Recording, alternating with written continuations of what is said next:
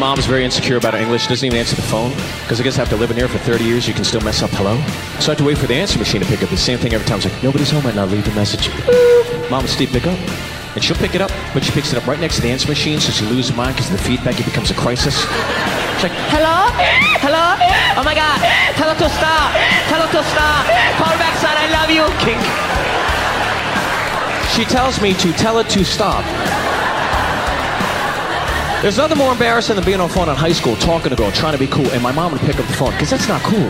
Because my mom, she never check if I was using it. Just pick it up, put it down, look in a little book, just start dialing numbers. So I'm sitting there, I'm like, so uh, Saturday, were you... Oh, God. And she's dialing Korea, so it's like 38 extra digits you gotta punch in. It's like a half hour later, I'm like, Mom! Still? How, how you in Korea? I just saw you. I miss you.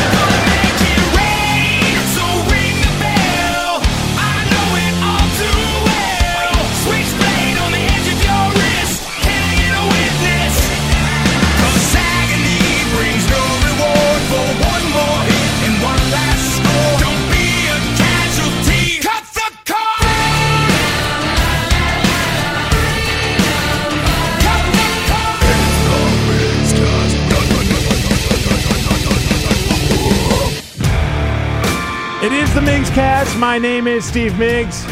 Our good friend Top Shelf is currently at the VMAC cleaning out his locker the season's done. He'll be here any second, though. Don't worry about it. We've got the mighty Reverend Fuego right over there. Hello! And everybody's favorite, Mono Nick. Hi.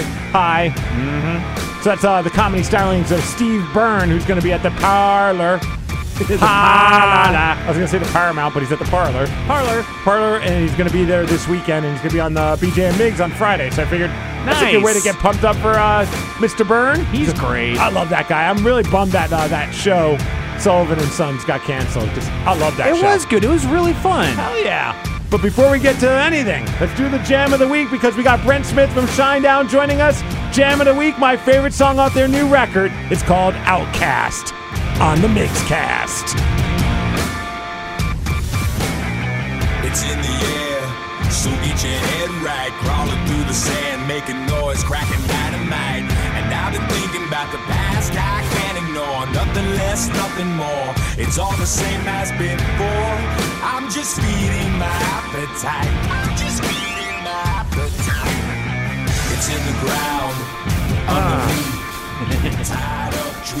Dark and heavy, man. That's why this is the jam of the week. This is a stripper song. When Red, the stripper comes in, we got to recommend this one for her. Oh yeah. At some point, we got to go to the strip club and get the dances that we recommend. I think it's only fair. I can't afford that. Oh, these are freebies. Oh, nice. Okay. God, he's got such good pipes. Rum Cave.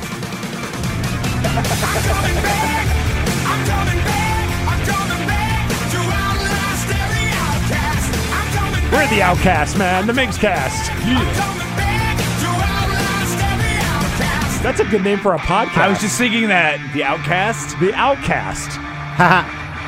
That's it. We're changing the name. No kidding. Can't you picture Red the stripper just like slithering to you right now? Dang, I'm Red. Well, now I do, and I'm pretty cool with that. Yeah.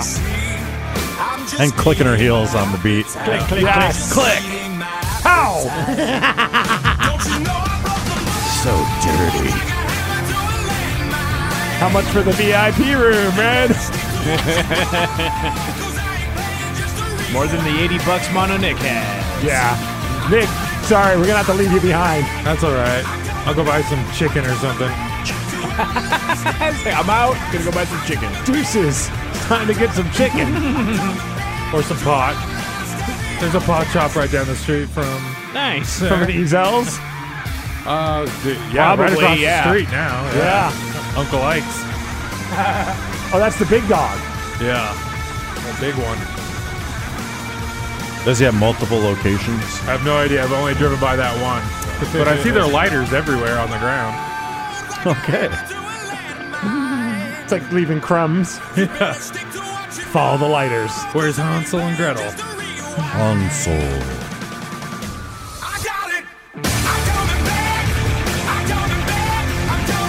Shinedown's one of those bands that dudes still love and chicks love. It's like that band that you could take your girl and you could have a good time and she'll have a good time as well. Yeah, right? Yeah. So are they the, like the present day 311? Hmm, that's not a bad call. They better not hook up with my ex girlfriend though.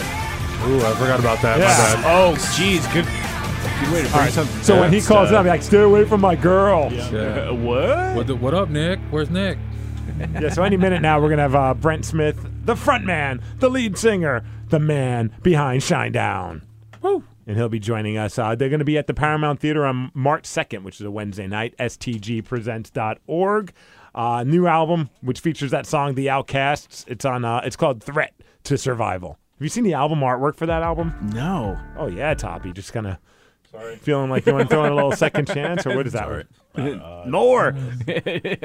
Next on the Next, list. next up on the list, let's just listen to it. Uh, let me find the album. There it is. There we go. It's like a snake around an egg or something. Oh, that's cool. Ew. Did you love? I'm not a big fan of snakes.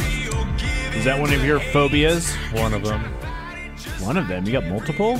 Can't Yeah, live in fear, velvet. bro. Is that really a phobia I don't of like velvet? that. Yeah, it, it creeps me out when it gets underneath my fingernails. I've talked about that. what gets on? What freaks you When out? velvet. Oh yeah, I don't on- like that either. see, Corduroy, velvet, it any of that stuff. I, I like flinch just like Steve did. Wow. Or Twitch. yeah. The, uh, the the old PLP hates uh, the s- the sound of styrofoam rubbing up against itself. Oh yeah, it's horrible. Yeah. I don't mind that. Oh, we got the hotline. Oh, hotline. hotline's ringing. Hotline. Let's check it out. Hi, this is Steve. Hey, is Migs there? I Yo. have Brent Smith on the line. Yes, we're ready. Okay, it's you and Migs. Yeah, I'm Meg. Steve, Oh, Steve Migs. That's You're the right. same, same man. the same person. Uh, Steve and Migs, one and the same. Um, uh, just just one thing. Uh, Yeah. If you're gonna ask him for any kind of drops, can you ask him before or after you're done the interview? Sure thing.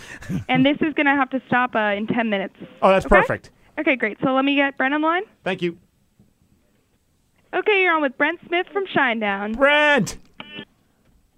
What's Brent. going on, my man? Not much. How are you, my brother? I'm doing good. It's uh, it's early right now in the uh, West Coast, but I'm happy to talk to you, gentlemen. And uh, yeah, what's happening? Uh, not much, man. We're just jamming out to the record, uh, uh, "Threat to Survival." Um, I, I proclaim my jam of the week is the Outcast. Man, the Outcast song just hits me in a way. I love that song.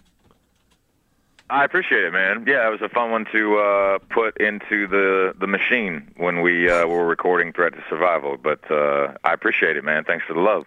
I, I, always what I've always loved about Shinedown. there- There's that obviously like there's a, there's a catchiness to your music, but underneath it there seems to be just always I, I always get the vibe, just like a dark theme, and, and that song for me is probably why I I, I, I gravitate towards it is because it just seems like a a dark vibe to it, but the whole time you're singing along and you're jamming out to it in the process. Is that something that you think about? Like, hey, I got some dark stuff, I got some heavy stuff I might want to talk about, but can I deliver it in a way that's like easily consumed for our fans?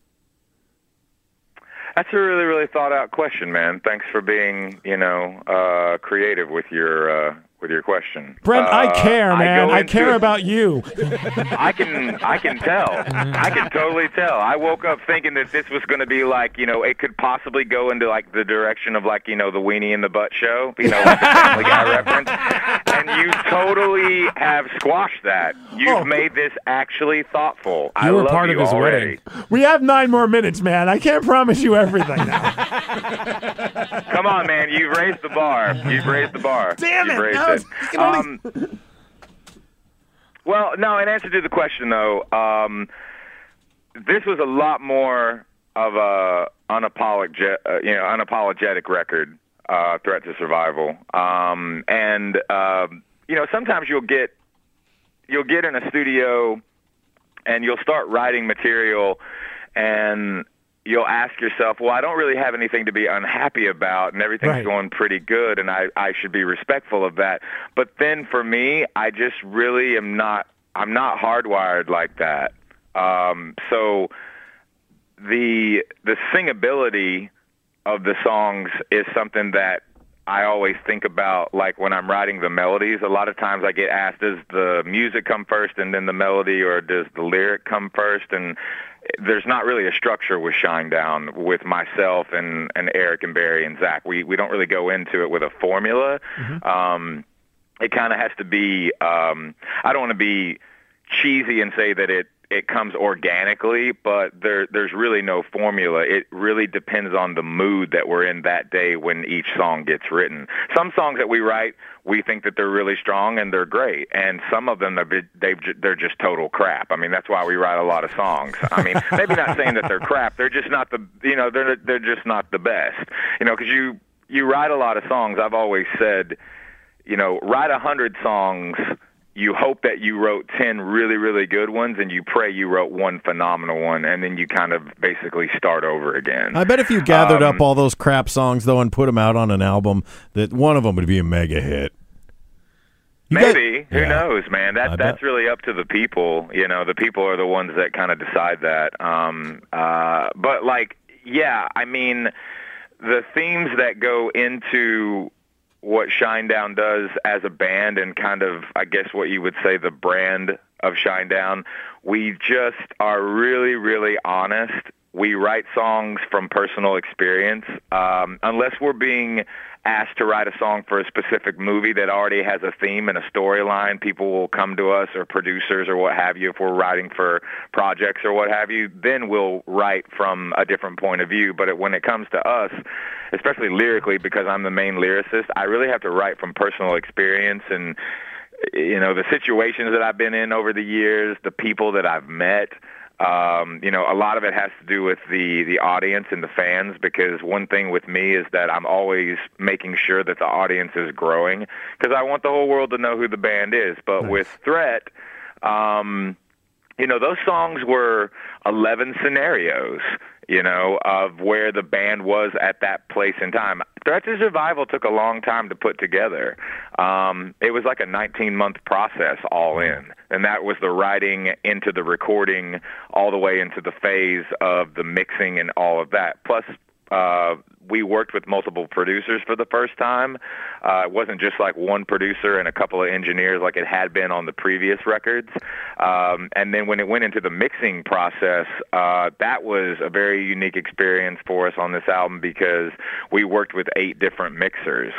Uh, Wow. So there were a lot of people involved in the record, and it was the first time that we had really ventured out to do something like that. That's crazy to hear because when you listen to the record, it, it, it feels, you know, all the songs, everything, the vibe, everything seems to work so well together. If you would have told me before I listened to it that there's eight different producers, X amount of different mixers, I think, well, this is just going to be a jumbled mess because, you know, you, there's a vibe of a producer, there's a vibe of how it's being mixed, but you don't see that. You don't feel that with the record. Was that something like when you're working on, you're like, man, we're taking a big chance here, but we have a direction, we have a view, and and and, and we're going to see it through. Or like, how does that? I, I would be so terrified if I was in the band and we're like, hey, we're going to just experiment with all these different producers.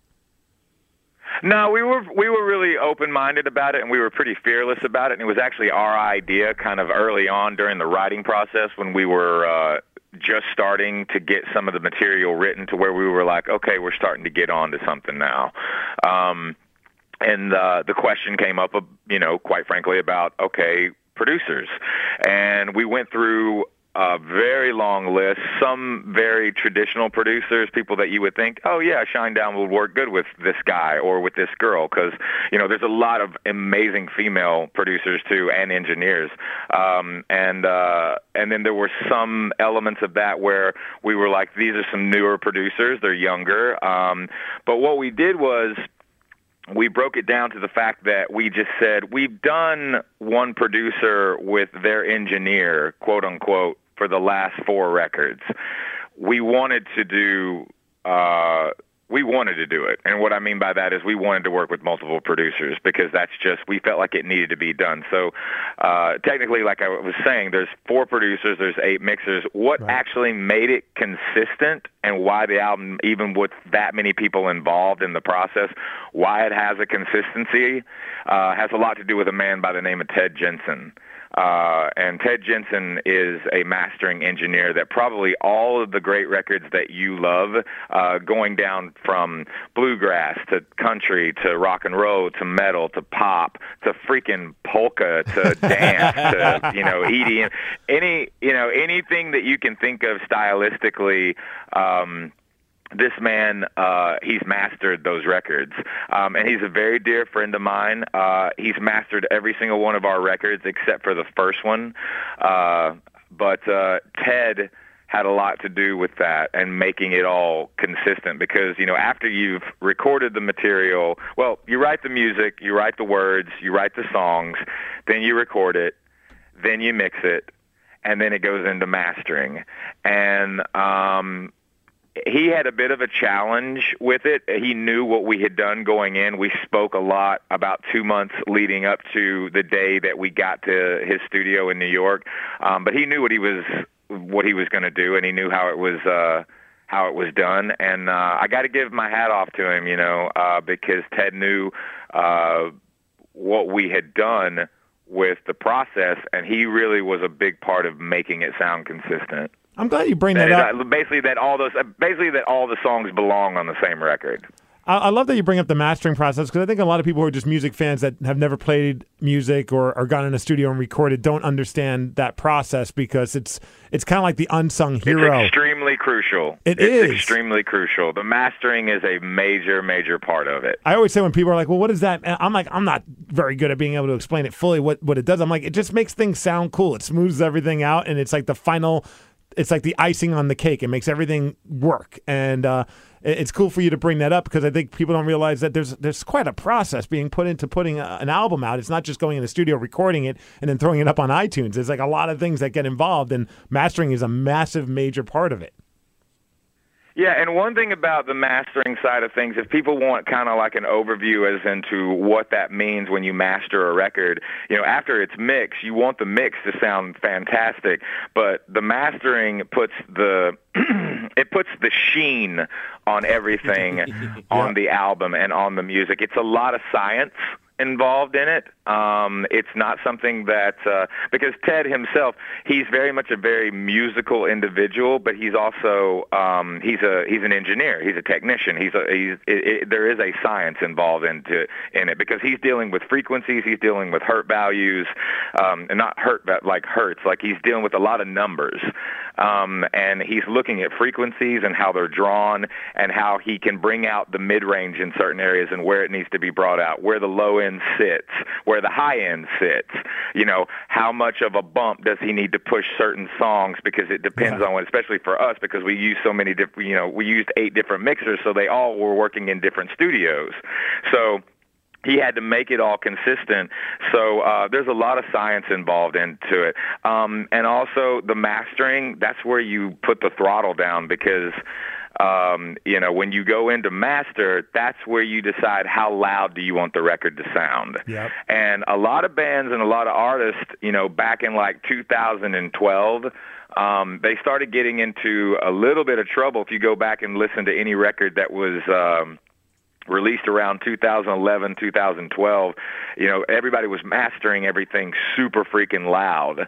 And the fact of the matter is, is that when a song comes on on the radio, when you've mastered it that loud, depending on how many tracks you've recorded on that individual song or how many tracks are on, you know, all the songs on your record, it all of a sudden starts turning into a digital mess and it gets really muddy and you can't hear any of the instrumentation. You've got to take into consideration all the factors that are involved with FM compressors for radio, with the stereo system that you're listening to, whether you're doing it through Bluetooth from something you've downloaded or you're actually putting in a proper CD, you know, and listening to music that way. So uh, there's a lot of science involved in it, and Ted Jensen's a master at what he does. And uh, you know, one thing with Threat to Survival was he asked me, he was like, you know, because I'll give you an example. The the record of ours, Amaryllis, which was the record before Threat to Survival, I pushed Ted quite a bit on that record. I made him master it five times because I wanted to keep I wanted it to get louder and louder and louder. And there was a point where he came to me and he said, "I'm going to have to stop you now." And I was like, "Why?" and he was like, "Because I'm not going to deal he's like i'm not going to deal with uh with death magnetic because there was a a story back in the day where Metallica for that record, Death Magnetic, you know, because Ted did that record, and he really they they the guys in the band, you know, from what I know, they really really pushed him to make it louder and louder and louder. And that album, you have to really listen for it, but in certain areas, if you turn that album up really loud, it starts to distort, and you get what's called digital noise, and it actually it starts to um, it starts to crackle and pop and it's inside. And if you push it too far then all of a sudden the you've gotten it loud but you're also getting what they call digital distortion and it's not pleasant. So when ted mastered threat i was like i'm going to let you do your thing man. You know you you sit it where you feel like sonically it needs to sit. And i think he did a brilliant job. You know it's not Absolutely. mastered threat that is threat to survive it's not mastered super loud and the reason he did that was so that when you put threat to survival in like a cd you know if you put it in a cd player and you're in your stereo or if you listen to even the download you can actually turn it up really freaking loud and you can still hear all the instrumentation Oh yeah, I turned it up really loud. I, I'm with you, man. Uh, I know we got to let you go because I don't want to get you behind on all of your scheduled interviews and things like that. But it's Threat to Survival. That's a new record. Paramount Theater on March 2nd. STGpresents.org to check out Shinedown. Uh, before I let you go, I do want to thank you. Um, we have a, a listener of our show. We, we consider all of our listeners part of our community. And I love hearing how you care so much about your fans. And uh, speaking of Amaryllis, they they named their kid Amaryllis, and then unfortunately the kid passed away. And uh, uh, Jason and uh, and, and Kerry had an opportunity to meet you, and you guys were super cool. Took some time i to talk them to I, them. I know Yeah. exactly who they are actually Yeah, I, we I helped- got a chance to say hello to them And I just want to thank you for that because we helped set it up, and I, I, it was a way for us to try and bring a smile on their face, and didn't expect that it would put that huge of a smile on their face. You guys took it to the next level and and, and did so much for them, and I don't know if you guys realize that, and I, I appreciate it. And I just wanted to thank you for that. It's it was our pleasure. We were so um, you know unbelievably sorry to hear that uh, you know unfortunately that they had had had lost a child and you know that they had named them uh you know Amaryllis. And um you know life is a journey. And you know we t- I remember when I when we met them I just said just take it day by day and uh and try again. And I think that uh they uh they respected the the fact that we were like you know we totally can't by any stretch of the imagination even remotely you know uh try to you know act as if we know what you're going through but uh just by the simple fact of getting a chance to meet them and you guys putting that together that was very sweet of you. We do care quite a lot about our fans. You know we call them our family for a reason. Yep. um but that was very very cool of you guys to do that. And uh yeah you know people you know people matter. They really do. Yeah, you well- know and uh it's it's it's one day at a time man in this life. If you've been given the gift of life and you're here right now do something with it. I think with uh, the passing of of lemmy and david bowie so close together you know these artists that have uh, changed generations you know over the years you know music is a very very powerful thing and that's what i'm getting at and Yep. uh you know we wish uh we wish those two you know that couple the very very best and uh yeah you know just don't um don't take life for granted. You know, uh, make sure that uh, you live every moment to the fullest. My man, I appreciate everything that you're saying, and uh, we're gonna leave you. And uh, we were wondering off of the record, which song do you want us to play? I can play any song off the record. Yeah, pick any song right off the record, and we'll play it. Um, well, we let's do something. You know what? Uh, jam out Black Cadillac just All for right. the hell of it. You know, everybody seems to dig that track, so uh, it's it's being put into consideration for further uh, use possibly down the line, and uh, everyone seems to be digging that one. So uh, let that one rip. Let's do that. Okay, we'll play it loud too, since we can. yeah, you can play it loud as you want, man. All right, brother. I really appreciate you taking the time. Looking forward to seeing you guys when you come back to town at the Paramount on March 2nd. It's my absolute pleasure, and thank you, gentlemen, for taking the time out of your day. And, and again, thank you so much for all the support over the years and the continued support. It means the world to us. We never take it for granted. Thanks so much for supporting Shinedown, and uh, you guys just are absolutely the best. Thank you very much for your time and your support. Much love to you, man. Take care. All right, bye bye. Bye. All right, let's check it out. Black Cadillac.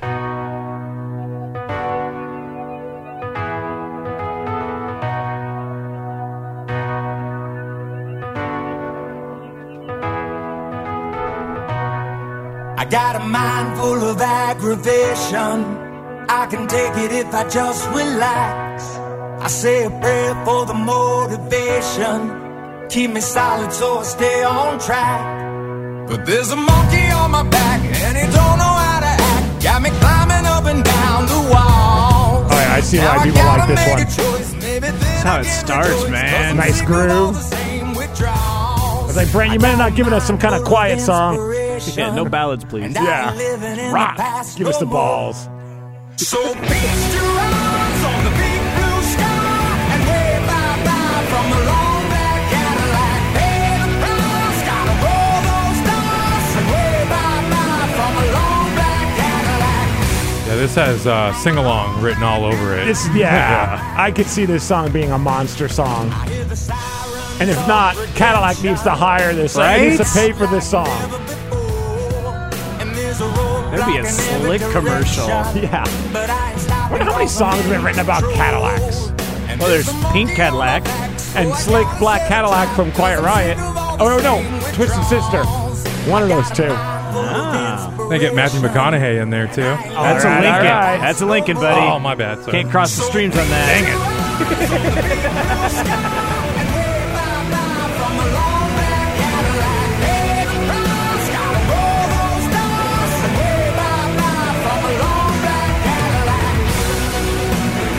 like a song you you put in when you're getting ready to go on a uh, road trip. Yes. Get you pumped up for the road trip. A convertible Cadillac.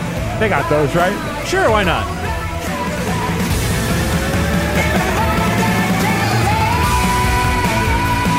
Oh, Oh, yeah. You can play it loud because it's been mastered properly.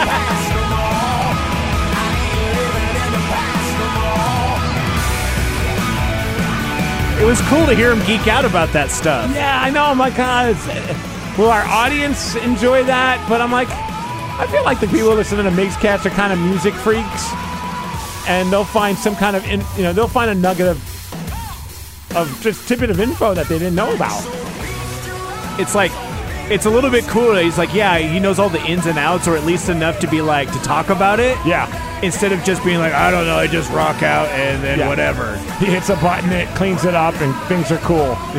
like, no, I, I love talking studio gadgetry and geeketry. I mean, hell, when we had window pane on, talking to them about that old Yeah. 70s Neve board uh, from London Bridge Studios. I mean, I know what a board is because we use one, but it goes over my head when you guys Yeah. are just talking musically. But it's still really interesting because you can hear the excitement in your guys' voice. I'm, I'm, even if I don't care about the topic, if somebody's speaking to me with enthusiasm about whatever they're passionate about, I'll listen because it's interesting. And I mean, at the very least, you. I mean, even if you don't know, you're really like, well, can you explain something? And if they're already geeking out that much, Yeah. you've just like like help them so much. You're like, you're like, oh, you're actually interested in what I want to say, and then they can geek out even more, and Yeah. they're more enthusiastic. Oh, it's fun. It was fun hearing him talk about the studio process for this new record, which I really do enjoy. And that song, great call on his part. I understand why people are digging that song. It's a, it's a good one. It's a good one. uh, you know, I mentioned window pane. Uh, I went to the window pane show. How was that? It was awesome. I heard there was parties and then after parties and after after parties. Dude, so much weird stuff was going on that night, man. I got there. I met up with a few people from the station. We went to Kells. We had some beers and uh, watched the, the the Cardinals game against the Packers. Man, what a that fun was game! a crazy game. that was a fun game to be in a crowd of people with because the reactions was like a scary movie. Whoa! what? Ah! It was awesome. Uh, then we go on over there, meet some great rockaholics. Had, uh, met, met a bunch of Titanic douches. That was Sweet. pretty cool. Ran into uh, Scuba Steve. Scuba Steve. Um, also ran into our buddy Nick. Uh, Nice. I got to apologize to Nick. So this is weird story number one. Uh, so I'm hanging out with Nick, and as for those that don't know, Nick he can walk, but he has the help of like a rolling walker that he also sits on, so it kind of becomes a, a, a wheelchair in a sense. yeah. And so we're jamming out, watching window pane, standing next to each other. And there's this drunk idiot, older guy too. He's just, you know, like some people you, you could tell like maybe they go out once a year and they just throw it all out there. Oh, and this was that guy. and he's as fun. and he's having fun with his buddies. I don't care when people are drunk. You know, you're bouncing off of each other.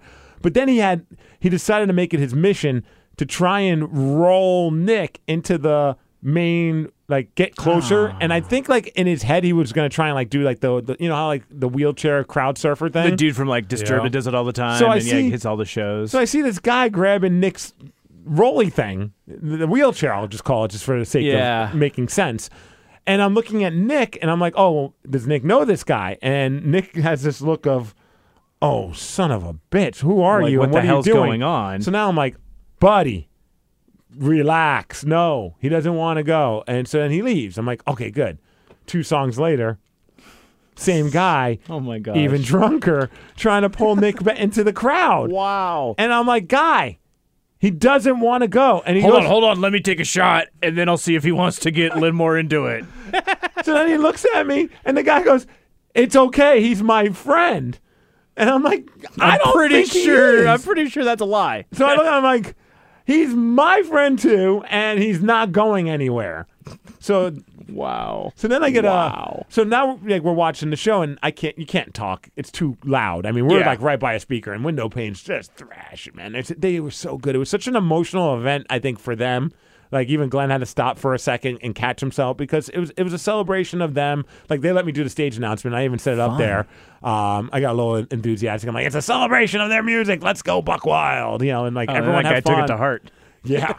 so you know, Glenn's like feeling it. Everyone's feeling it. But so I'm I'm enjoying the music, and uh, Nick writes something on his phone because that was the easier way to communicate. And he goes, "I have no way to get home."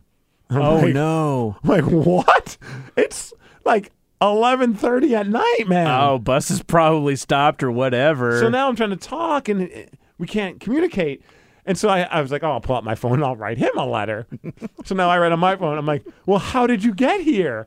He goes, I took the bus. He writes okay, back. yeah, yeah. And now it's like it's hard to like communicate, and so I'm hoping he, I'm, I'm sure he's listening. I could further explain it. I was like, okay, thinking my first instinct was, all right, I'll even though he lives way up north, I'll just give him a ride. Whatever, I don't care. My wife's asleep; she's not going to know when I get home, so it doesn't matter. Then I realized, Pick up some food on the way home. yeah, Yeah. you know, I, I was trying to rally. It's rally. a long drive. I was trying to rally the troops to go hit Dick's in Oh, honor of Dick nice. Spady. Yeah. We should just crush some Oh, burgers. heck yeah. So now I'm like, okay, I'll offer him. And then I realized, oh my God, I have all of my hockey gear in my back seat, so I can't fold the seat down. And in my front seat is stacked with boxes of stuff I needed to get to my in laws. Oh gosh. So I have no room for anybody in my car other Oh, than me. man. So I was like, about to be like, I'll be your, I can't be your hero unless I just throw away stuff that's I can't You throw just can't away. do, yeah. And there's no like, I mean, my car was packed. Like I couldn't even see out the back. Like it was just like one of those experiences where I'm like, I never took my hockey gear out. I was in a rush. Oh, then to make things even weirder, so I run to my buddy Torben, who's a hockey buddy. We've talked about him. He's the guy when we talked about the draft tournaments. He's the guy that loves to just crush big giant like pancakes and Oh, a fun oh, guy. that sounds good. So I see him there, and he had no one to go with. So I'm like, dude, hang out with me and all the coworkers. Like, and he's like geeking out because he's a big KSW fan as well. So he's meeting some people, and he's having a few drinks, and I lose track of him. So then I'm like, oh man, I don't know. Maybe I should try to give him a ride or whatever. But I couldn't find him, so I, and I had to go. So I get a message from his wife because usually when I see him, like I think his wife will pick him up, or because I saw him at Motley Crue, and I'm like, "How are you getting home?" Because he had a few beers, and he's like, "I'm like, I'll give you a ride." He goes, "Oh no, no, my wife's coming to pick me up." So I didn't think about it.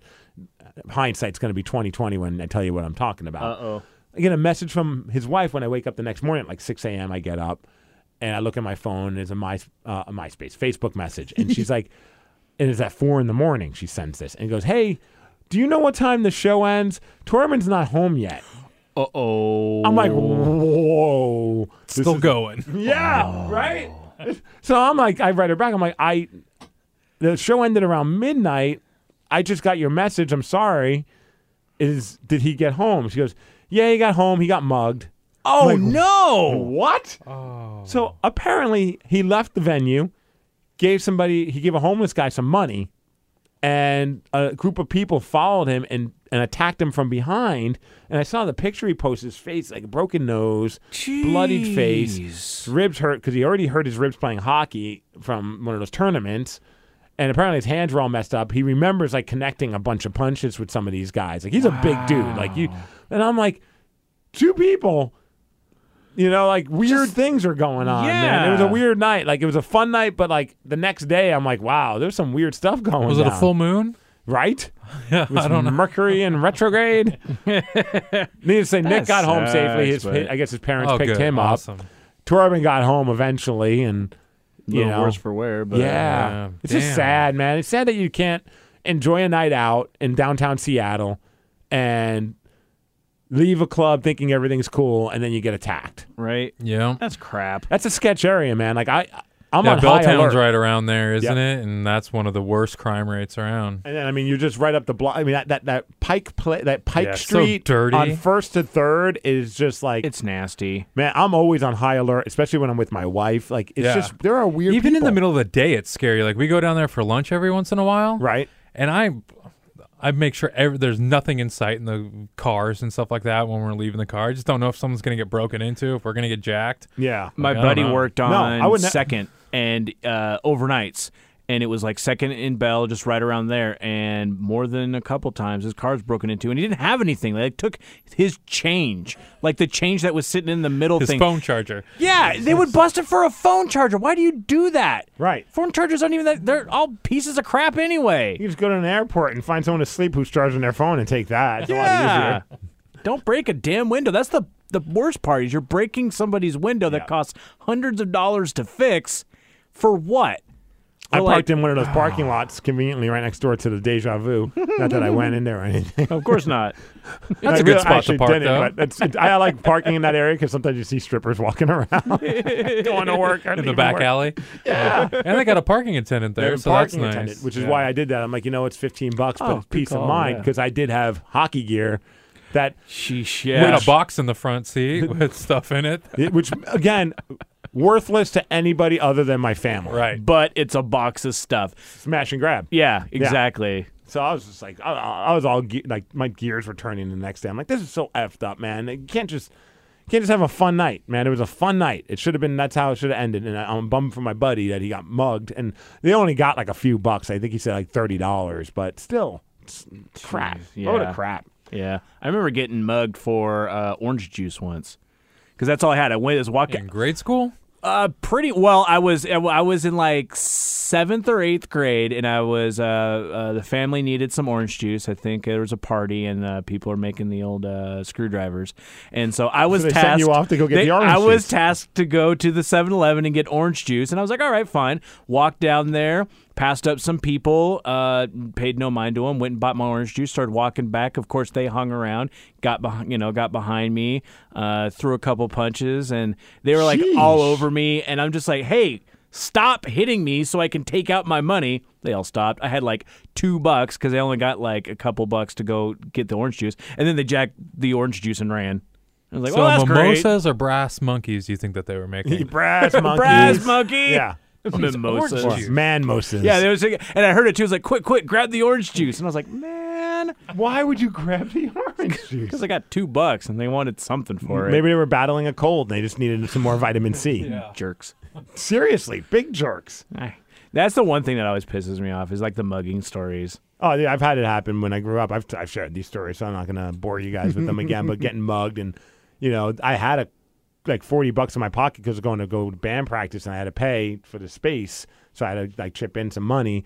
And I just gave them my bus fare, and I still had more change in my other pocket. And they pulled a knife. It was a group of them that surrounded me, and I was able to get out of that. And then on the bus, of course, me being an a jackass. I'm yelling out the window, "You didn't get this money from me, mother effers!" And, you know. we are now. and they start running, and I'm like, "Oh, please God, let there not be a stop in the very near future."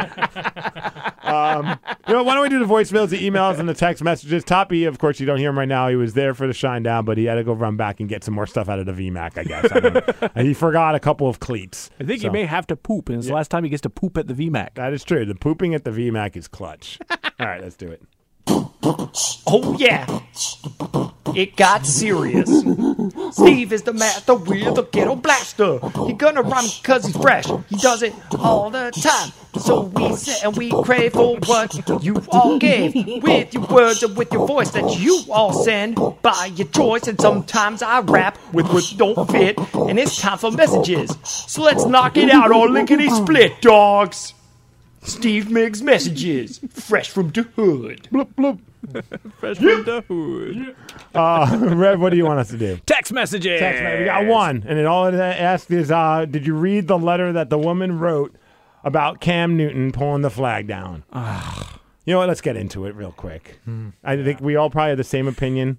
It. I hope so. Sarah, you're making us all look bad. Yes. Anybody, yeah, like the only people who, are, who should be commenting commenting on whether that was classy or not are the people who are on the field Yeah. dealing with it. Like Luke saying that he thought it was childish this morning on the end zone with Luke Wilson. Completely acceptable. He Can't was argue at the that. game. Can't argue that. that. That's a player. I just hate when everybody's trying to make Seahawks fans, players look like they are on a higher level than any other team. And it just makes Yeah. the fan base and the team look terrible. So when you're like, they're classless, Seahawks would never do something like that. It's like, BS. like I mentioned today, a lot of people thought Doug Baldwin's antics in the Super Bowl were very classless. A lot of people think Richard Sherman going off after that game against uh, the, the 49ers about being the best corner in the game, kind of classless. I'm not saying it is or isn't. Uh, I thought it was entertaining. I also thought what Cam Newton did, I don't like Cam Newton one bit.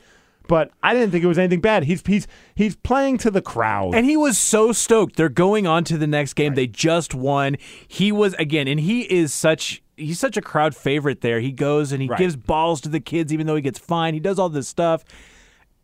Let him just let him have his moment, you know? I always love them people on uh, on uh, Facebook are like, yeah, you know why he gives balls to those kids because his coach told him to, and I'm like, oh, no good, no good deed goes Yeah. without people questioning it. It's like people when they're questioning Russell Wilson? it's like, Why does he really go to Children's Hospital every Tuesday? Right. There must be some reason. And we talked about that recently, how I shared my opinion that you do that once or twice for PR reasons. When you do it all the time and you see some of these kids that you went to visit and they die, you would not want to go back again if you're doing it just for PR. He's doing it because Yeah. out, out of love of his own heart. And somebody actually texted in going, I know a nurse, or I know someone who knows a nurse there, and they say that he only visits pe- patients that aren't terminally ill. I'm like, oh, is that so? Because I never read an article about a girl that he went to and agreed to be her uh, godfather, and then she died the next day or something like that. That that was just a fabric fabricated Oh, yeah, in the news. sure, totally. Like I just, I'm so sick of people just wanting to just crap on everybody's parade. Oh, yeah. Um, but the Sarah woman, and I know, hey man, your heart's in the right place. You care, but you don't speak on behalf of all fans. You make everybody look stupid. It's an embarrassing letter. Like. I'm a Seahawk fan. I bleed blue and green. Although I'll be the first to tell you that today we did not bring our A game and we were beat fair and square. There's one thing though, and one thing that needs to be said. My newsfeed is filled with you, Mr. Newton, and not in a good way. A video of you pulling a 12th flag down and throwing it to the ground like garbage. You're the one that people, you see, the one that people don't realize is Seahawk fans aren't just fans. The 12th man is a community, a family that, regardless of winning, stand behind our team and our community because no other fans for no other team does that. God no. You see, Cam, disrespecting that 12th man flag isn't just disrespecting our team, it's disrespecting the fans that back our team. A community that feeds and clothes the homeless. A community that raises funds for families in hard times. A community that helps a three year old girl battle cancer. A community that has more grace and respect that you can imagine. You see, Cam? And it's like it goes on and on. You can't see my eyes rolling, but they're rolling. Look, all the things you're saying that of the, the fan base do is awesome and is commended and I think is amazing and it's awesome that a team brings a community together that then in turn does great things. But shut up.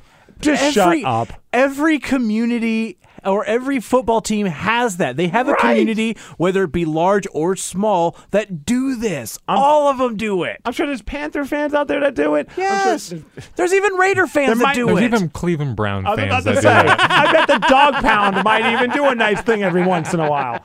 Just stop it. Like, just stop. It's just do not, like I said this morning, do not compare the 12th man flag to the American flag. Oh. I love the 12th man. I love the vibe. I love, I have a 12th man flag. I have it in my garage. You know, I mean, but ne- if I needed to get rid of it, I'm not going to burn it in a proper ceremony. You know what I mean? Like, it's just, yeah, or you, stop. Just stop. Stop trying to make our fan base look better than other people's fan bases because what you're really doing is making us look stupid. yeah. You're making yourself look like a weird elitist snob. And I mean, we already have that. Here are my two cents on Cam Newton doing Yes. that. Um, he named his kid the chosen one. Like, what did you expect him to do? You know what? That's a good point too. And I mean, watching him play, is amazing. Like watching it this whole season. He's really good, but that first down, move the pylon thing every single time Right. was getting on my nerves, and it should have because Yeah. Yeah. they were horrible, Yeah. he, yeah, he was Oh. he deserved to do it. I wanted someone to throw a football that goes through his helmet, hits him in his face, and, and maybe chips a tooth.